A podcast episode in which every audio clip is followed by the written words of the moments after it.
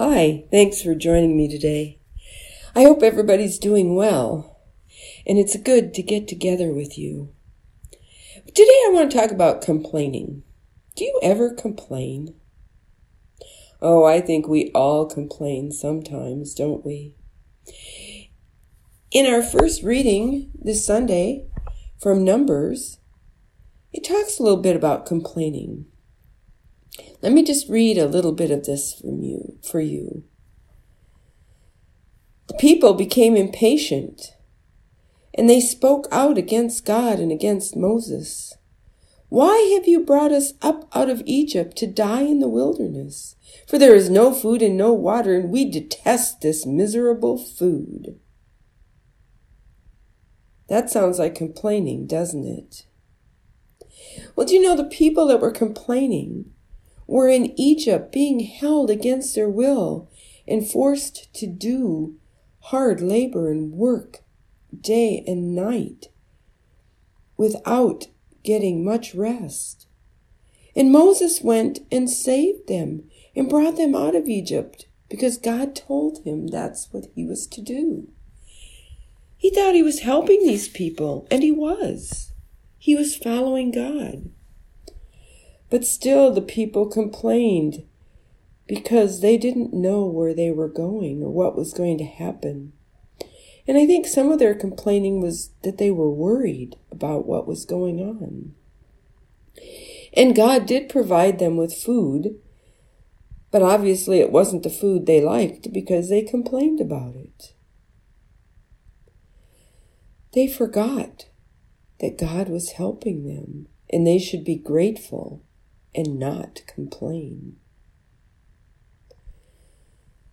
So, what do you complain about? Do you ever complain about the food your mom or your dad or somebody else gives you? Do you complain about the food at school if you eat food there and don't bring your lunch? Or maybe you bring your lunch and you complain about what's in your lunch. Or there's other things we can complain about. Maybe we complain about something that's happening at home or what's on TV or that you can't watch TV. Or you complain that your brothers or your sisters are bothering you.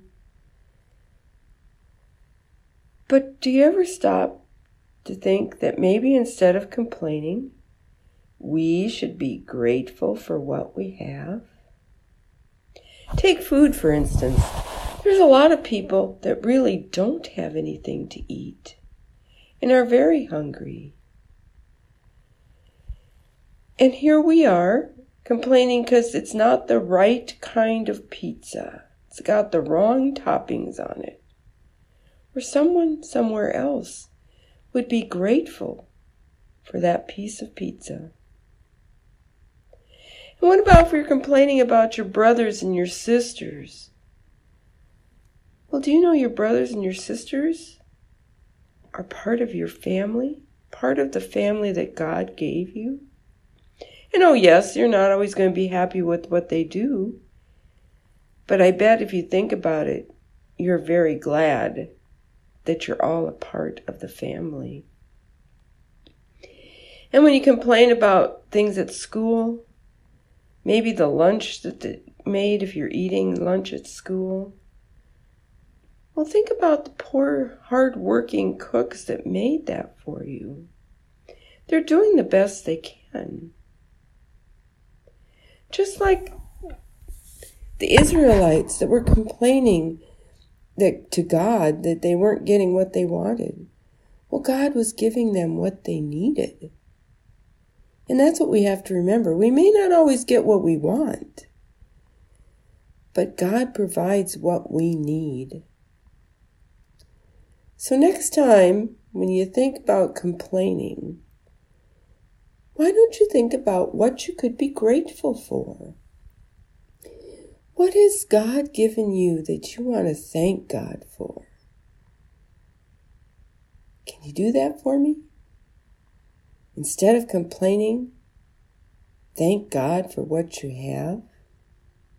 And we all need that lesson even moms and dads, I need that lesson because sometimes I can complain too.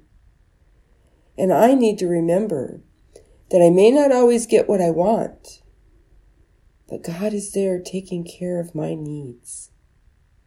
Let us pray. Gracious Lord, we thank you for this time we've had together today. We thank you for all you do for us. And we ask you to help us next time we want to complain about something.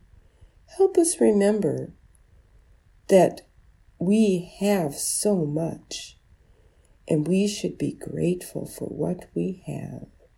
In Jesus' name we pray. Amen.